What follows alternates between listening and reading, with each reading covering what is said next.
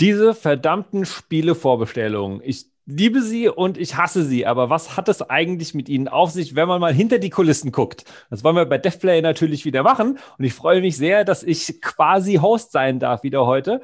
Und äh, wieder mit einem super tollen Team. Äh, und da stellen wir uns auch erstmal vor. Ich bin Jan von Deck 13. Ich bin Jan von Owned by Gravity. Björn von Piranha Bytes. Und Sebastian von Game 2 und Rocket Beans. Gleich zwei. Hm. Jan, du musst dich auch wieder mit mehreren Firmen vorstellen. ich bitte. bin Jan von Underground Games, äh, Owned by Gravity und Ulysses. ah ja, das äh, passt schon. So viele. Ähm, Vorbestellung ist unser Thema äh, für heute und äh, warum machen wir den ganzen Quatsch? Er ist super aufwendig, äh, ihn äh, so, ich sag mal, fertig zu haben, dass zur richtigen Zeit wir die Informationen draußen haben, dass ein Spiel vorbestellt werden kann. Ähm, der Termin, der Vorbestellungstermin ist super schwierig zu halten, weil wir noch mitten in der Entwicklung stecken, während das Spiel schon überall angekündigt wird. Ähm, dann wollen die Leute natürlich, warum wollen sie überhaupt Vorbestellungen haben? Was haben sie denn davon? Sie können doch das Spiel auch einfach genau dann kaufen, wenn es kommt. Meistens können sie es sogar in der Minute in ihrem Online-Store downloaden, in der es freigeschaltet wird. Warum muss ich es vorbestellen? Weil ich irgendwelche Goodies bekomme. Ist es das wert? Warum machen wir das alles? Und äh, zu diesem Thema wollen wir heute ein bisschen sprechen, äh, denn tatsächlich steckt hinter der ganzen Sache immer viel mehr, als man vielleicht äh, denkt. Und vor allem eine Sache steckt nicht dahinter, nämlich irgendeine hübsche alte Tradition zu sagen, na, so im Spiel gehört halt eine Vorbestellung dazu dazu, war schon immer so und äh, könnte ja auch diesmal wieder ganz nett sein, sondern wie schon angedeutet, es passieren unglaubliche Aufwände eigentlich hinter den Kulissen, um es überhaupt möglich zu machen, dass ein Spiel vorbestellt werden kann. Und stecken unglaublich viele Risiken auch dahinter, wenn man sowas anbietet. Wir haben es an einigen aktuellen Beispielen gesehen. Es entsteht ein Hype, vielleicht kann der nicht erfüllt werden. Es stehen Daten im Raum, vielleicht können die nicht gehalten werden. Also warum machen wir den ganzen Quatsch? Und ich würde gerne da auch mal direkt zum Sebastian äh, rübergehen äh, und ihn fragen, ob er sich auch diese Frage stellt oder ob er da schon einen Standpunkt zu hat, äh, ob du dir schon denkst, naja, das ist für dich eine recht eindeutige Sache. Äh, sind die gut, sind die schlecht? Wofür brauchen Tja, wir die?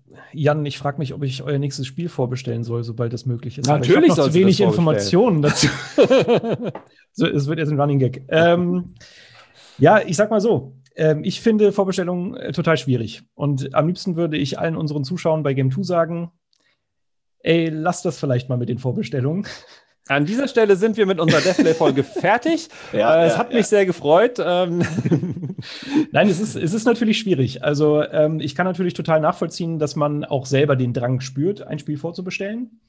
Ähm, gleichzeitig frage ich mich aber, naja gut, aber letztendlich trägst du halt auch das volle Risiko dafür, weil wie wir jetzt gerade bei dem sehr berühmten Beispiel Cyberpunk gesehen und gespürt haben, ähm, kann man sich damit halt auch mal ein bisschen auf die Nase legen, wenn man halt Monate, wenn nicht Jahre vorher ein Spiel vorbestellt für einen Vollpreis und dann nachher ein Spiel bekommt, das nicht dem entspricht, was man vielleicht gesehen hat, dann fühlt man sich halt ein bisschen verschaukelt.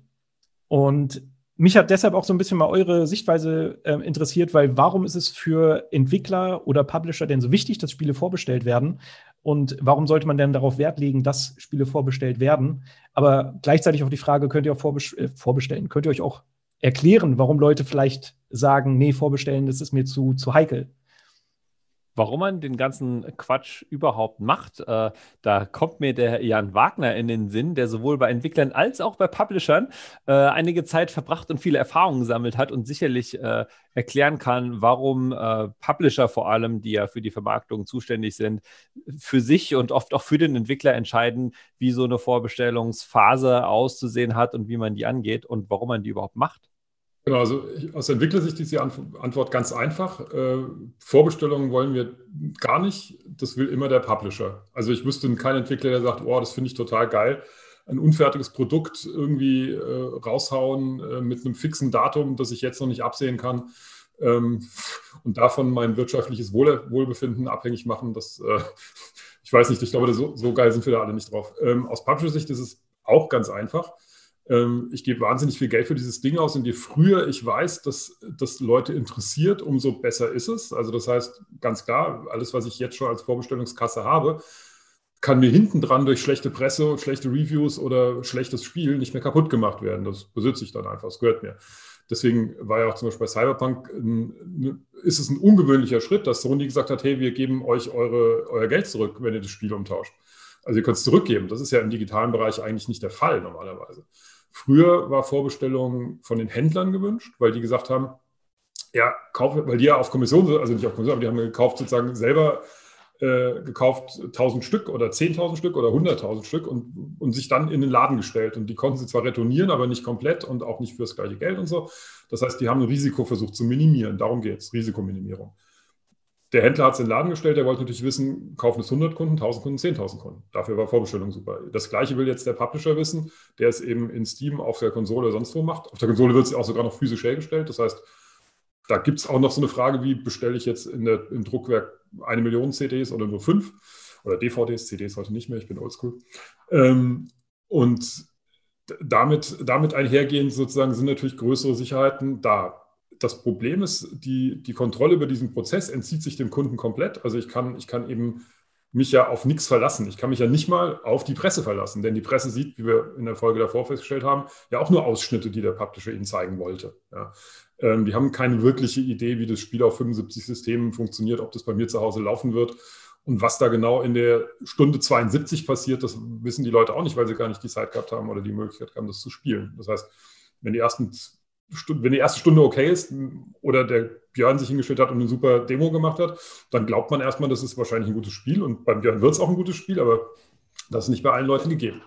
Ähm, das heißt, die, dieses ganze Thema Vorbestellung ist nichts anderes als Risikominimierung und Geld verdienen, das gesichert ist, bevor das Produkt selber das sozusagen kaputt machen kann oder eben erreichen kann. Und was die meisten Leute nicht wissen, ist, dass man dem Entwickler tatsächlich hilft, wenn man das Spiel nur auf die Wishlist packt. Das heißt, der Publisher möchte natürlich Geld machen und diese Vorbestellungen und so weiter ist zwar schon bare Münze und auch schon Geld, ja, aber es reicht schon, viele also es, es ist ein guter Fingerzeig darauf, wie, äh, wie groß das Interesse der Menschen ist, ja, dieses Spiel zu kaufen, wenn es dann tatsächlich rauskommt, wenn man es einfach bloß auf die Wishlist packt. So, ne? Ob bei Steam oder sonst wo. Und ähm, das registriert der Publisher tatsächlich und da arbeitet er auch mit. So, und jetzt würde mich mal interessieren an unseren Experten Jan Wagner, der ja auch mal. Ne? So, wie groß ist denn so ein Verhältnis zwischen der Wishlist, ich drücke da einfach drauf, gebe da kein Geld aus für, und äh, der tatsächlichen Vorverkaufszahlen? Stehen die zusammen? Ist das immer irgendwie, das eine ist immer 10 Prozent vom anderen oder, oder wie, wie ist das? Ja. Ähm, ja, also sie stehen zusammen. Ich meine, das kann der Herr Klose auch sagen, der ist ja seines Zeichens selber Publisher von, von gro großartigen Indie-Titeln. Ähm, großartigen kleinen Titeln. ja. Wishlist, Wishlist ist ein klarer Indikator. Du kannst, ähm, das, das kommt ein bisschen aufs Genre natürlich an. Also es ist nicht so, dass über alle Genres, über alle Spiele hinweg das, äh, die Wishlist äh, gleich, also die, die Relation zwischen Wishlist und Käufern gleich ist. Und natürlich wird das auch über, über sozusagen Hype und so gemacht. Also du, du, du ziehst auch viele Wishlists durch, weil zum Beispiel viele Leute markieren sich die Wishlist, um zu sagen, oh, wenn es irgendwann in Sales kommt, dann will ich Bescheid wissen.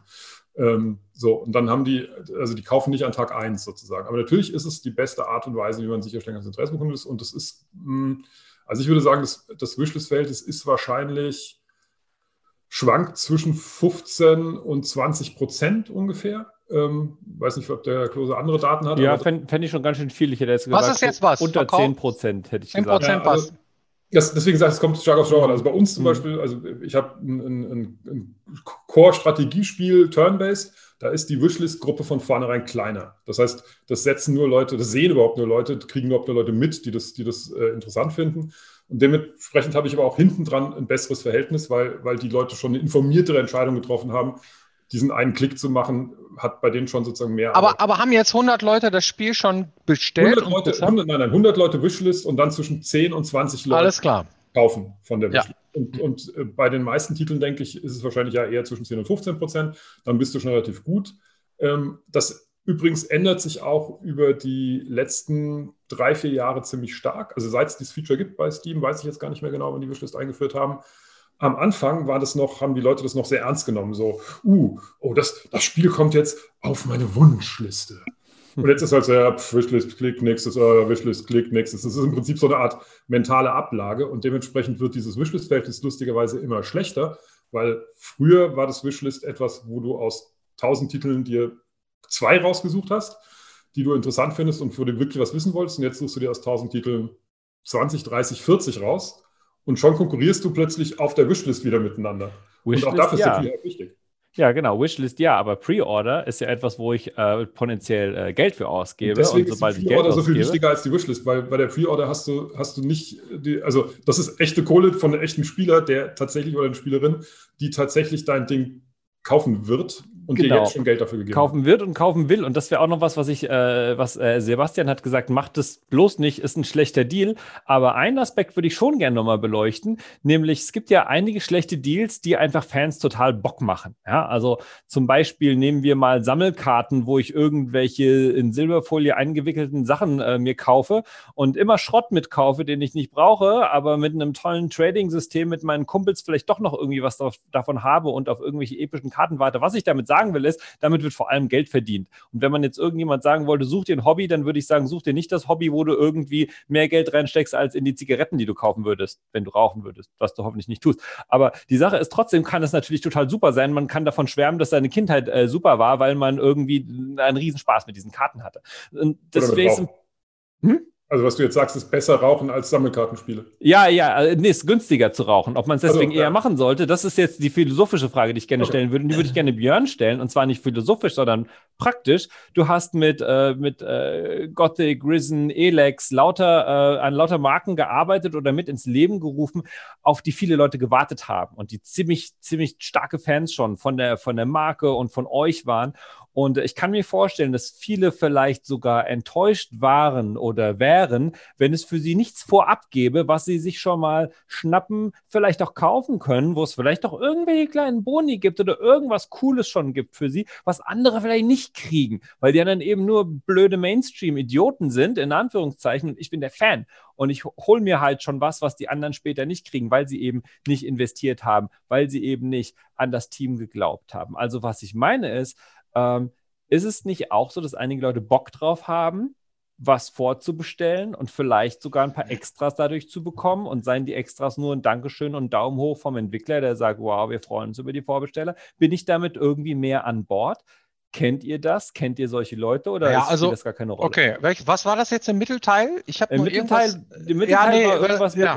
mit, mit also, Die Menschen möchten gerne Geld ausgeben für den Wert, den Sie dort in so einer Sache sehen. Das heißt, ein Spiel, wofür Sie Geld ausgegeben haben, was jetzt auf dem Pile of Shame liegen würde, ja, ist auf jeden Fall immer das, was Sie als erstes dann, oh ja, komm, jetzt du da schon Geld für ausgegeben, jetzt spielst du das auch. Ja, anstatt irgendwie so, hier yeah, ist umsonst, Christian Key von mir. Das hat nicht so den Stellenwert. Es gibt manchmal Ausnahmen, so dass das, das habe ich umsonst gekriegt, ne? Das habe ich irgendwie geschenkt gekriegt und so, das war richtig gut. Aber eigentlich ist es so, man freut sich auf eine Sache, lässt sich hypen oder so, ne? Durch irgendwelche Trailer oder, oder man hat auch mal gesehen und dann sagt man, oh, da muss ich aber jetzt, wann kommt denn das raus? Oh Mann, das ist ja jetzt in drei Monaten. Hm, ich weiß nicht, ich weiß nicht. Ich will es auf jeden Fall mitkriegen, sagt der Jan, ne? Dann tue ich es auf die Wishlist. Aber irgendwie möchte ich auch den Entwickler unterstützen, ja? Ach, dann kaufe ich es doch gleich und äh, dann am besten auch in der Collectors Edition, weil dann habe ich nämlich auch den geilen Kram dabei und so und äh, weil es kann wohl sein, dass ziemlich schnell der Kram dann ausverkauft ist und so weiter. Ja, die Menschen möchten gerne dafür Geld ausgeben. Ich, ich merke das ja an mir selber. Ich mache das ja selber. Wenn ich ein Spiel kaufe, wo ich sage, irgendwo, da habe ich Bock drauf, ne, ähm, dann mache ich das auch so schnell wie möglich, ähm, weil ich will das Spiel ja spielen am Ende des Tages. Und äh, das ist so eine Sache, äh, ja, da sieht man auch den Entwickler.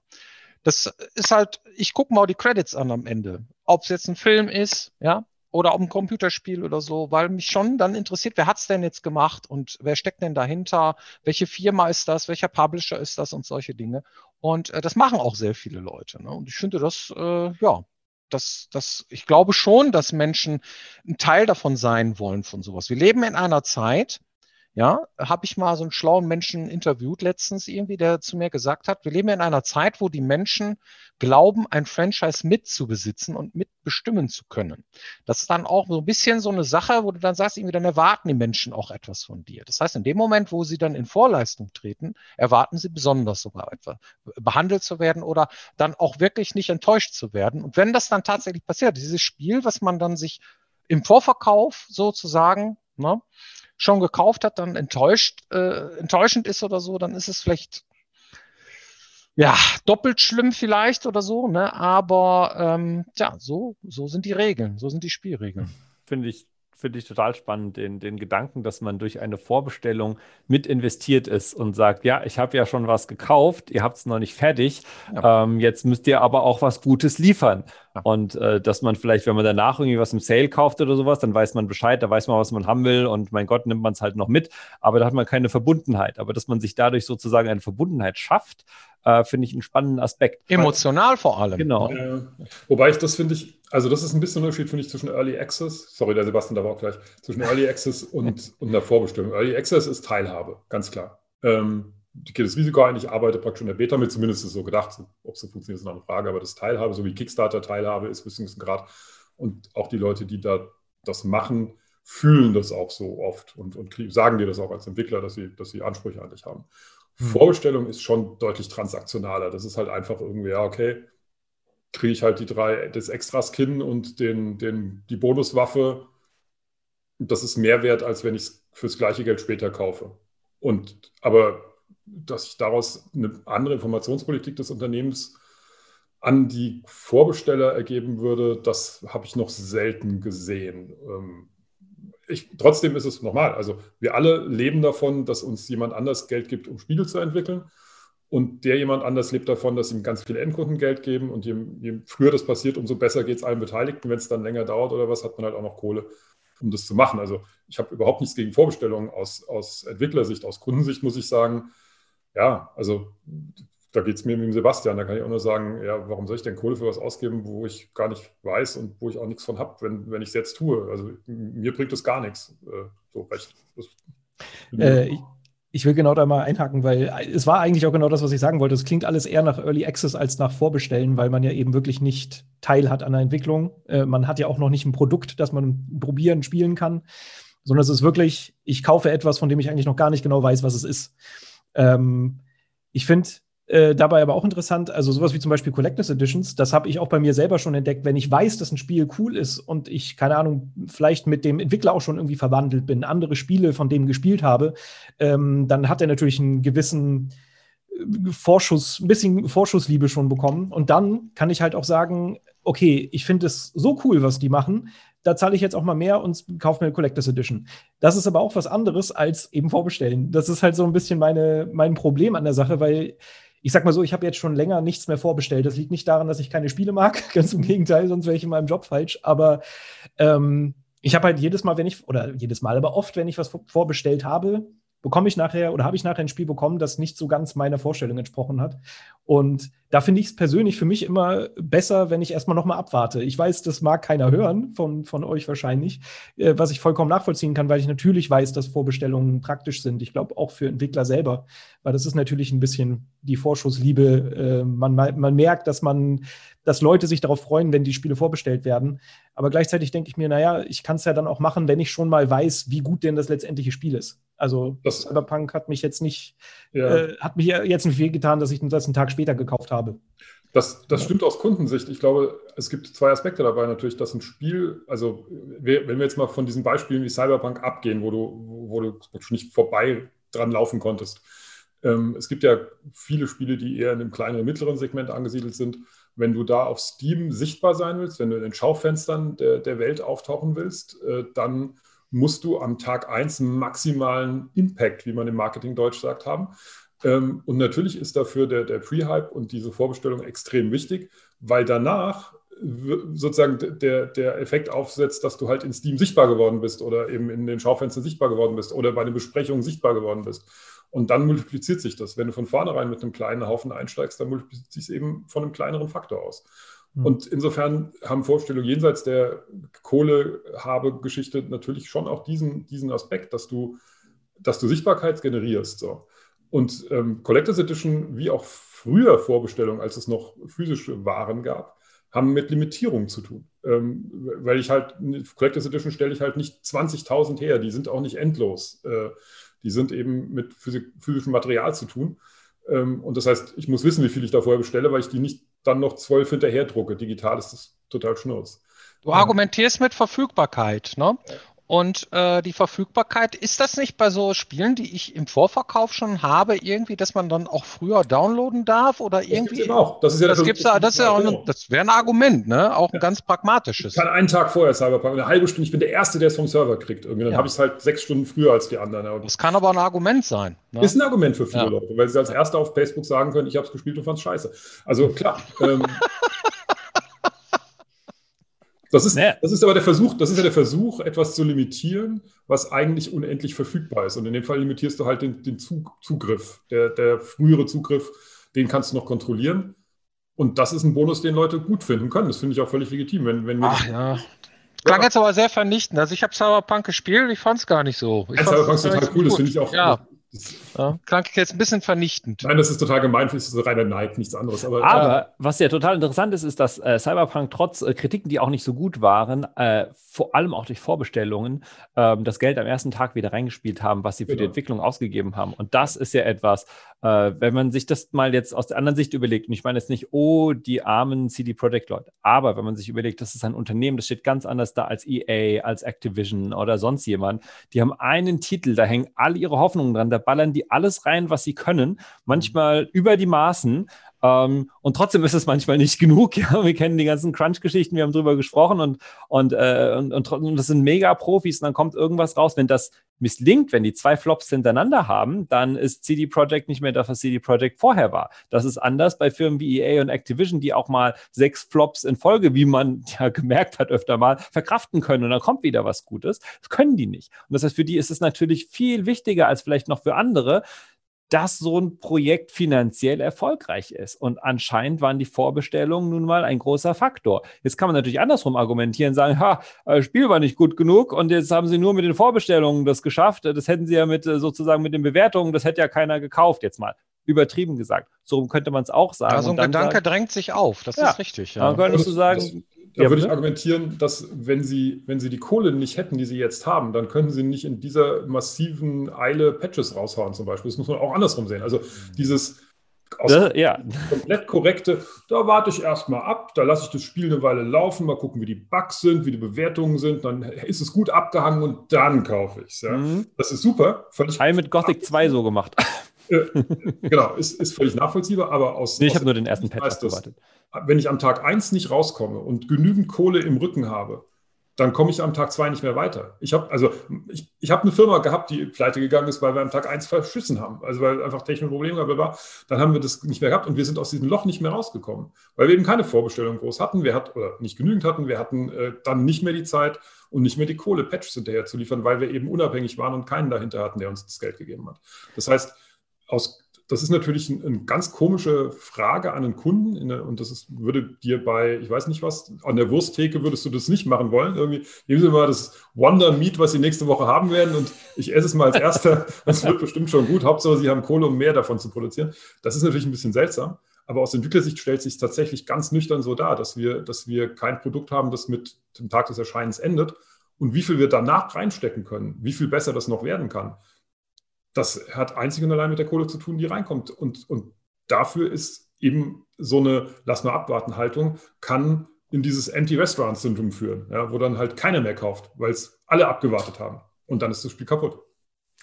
Was für ein wunderschönes Schlusswort. Und dann ist das Spiel kaputt. dann ist das Spiel kaputt, sagt der Herr Wagner. Ich, ich, ich äh, fasse doch mal kurz zusammen, weil ich glaube, das ist auch ein Thema, über das könnte man noch ewig weitersprechen. Äh, aber ich glaube, es gibt schon diese, diese zwei verschiedenen Punkte, die ich jetzt, die ich äh, irgendwie sehe. Und der eine ist tatsächlich, es ist wichtig für den Entwickler, für den Publisher aus rein finanzieller Sicht. Ob das jetzt, wie Sebastian gesagt hat, eine Empfehlung für einen Kunden wäre, es deswegen zu machen und zu kaufen, steht vielleicht nochmal auf einem ganz anderen Blatt, ja. Und äh, durchaus äh, macht es äh, vielleicht sogar Sinn zu sagen, Leute, ähm, äh, das ist ein schlechter Deal für euch, überlegt es euch gut. Auf der anderen Seite glaube ich auch, und das, ich, ich fand, das hat Björn auch ein bisschen, bisschen nochmal kommentiert, ist, es gibt Leute, die wollen das. Es gibt Leute, die wollen unterstützen. Vielleicht ist dann das nicht mal das beste Mittel, aber vielleicht gibt es auch Leute, die wollen kein halbfertiges Spiel unterstützen, die wollen nur das Studio unterstützen und dann gerne zum ersten Tag ein vollfertiges Spiel kaufen. Vielleicht wollen die gar kein Early Access. Vielleicht aber und das äh, haben ja Jan und Sebastian gesagt, ist Early Access ein besseres Mittel, um die Leute, gerade die Fans mitzunehmen. Vielleicht wird es auch an Stellenwert gewinnen, Vielleicht kommt es auch auf das Spiel drauf an. Wir haben auch mitbekommen, dass einige Spiele vielleicht in sieben Stunden durchgespielt sind und trotzdem toll sind oder für die ist vielleicht Early Access nicht das richtige Mittel. Vielleicht kann man nicht immer alles, alles gleich äh, äh hinbekommen. Aber ich finde es schon spannend, dass es eben mehr ist, als nur zu sagen, ja, es ist eine Marketingmasche oder da werden Leute über Leisten gezogen, äh, äh, Finger weg von Vorbestellungen oder äh, klar, geile Sache. Das ist offensichtlich doch ein sehr kompliziertes und teilweise auch überlebenswichtiges Thema für, für äh, Entwickler oder Publisher. Ähm, auf der anderen Seite glaube ich schon, dass es auch wichtig ist, sich zu überlegen, was erwartet man sich davon. Ähm, und äh, will man jemand äh, potenziell Geld in den Rachen schmeißen für etwas, was einen dann enttäuscht und die Leute sagen, ja, hast schon bezahlt. Mit diesen weisen Worten, ähm, äh, glaube ich, sind wir wieder am Ende der Zeit angelangt und äh, hat mich super gefreut. Und ich glaube, gerade so ein, so ein Thema mal zwischen Presse und Entwicklern und mit Publisher-Erfahrungen äh, zu diskutieren, ist sehr spannend. Ähm, und natürlich würde uns gerade bei diesem Thema sehr interessieren. Was ist äh, äh, die Zuschauermeinung? Was meint ihr? Ähm, macht ihr sowas? Ähm, seid ihr interessiert an Vorbestellungen? Wurdet ihr schon so enttäuscht, dass ihr sagt, nee, mache ich nicht mehr oder so? Oder sagt ihr klar, hey, mein Mittel, äh, den Entwicklern auch irgendwie meinen Support zu zeigen? Ähm, schreibt uns in die Kommentare, ähm, macht uns Vorschläge für, für andere Themen, die ihr gerne demnächst mal von uns hören würdet hört unseren unglaublichen Podcast mit sehr ähnlichem Inhalt, aber ganz anderem, ich sag mal, ähm, ähm, Erlebnis, wie, wie man es aufnimmt. Und ansonsten freuen wir uns einfach, wenn ihr das nächste Mal wieder zuschaut bei unserem nächsten super spannenden Thema, das ich noch nicht verraten werde, aber was ihr hoffentlich wieder euch anschaut und kommentiert. Und bis dahin sagen wir, macht's gut.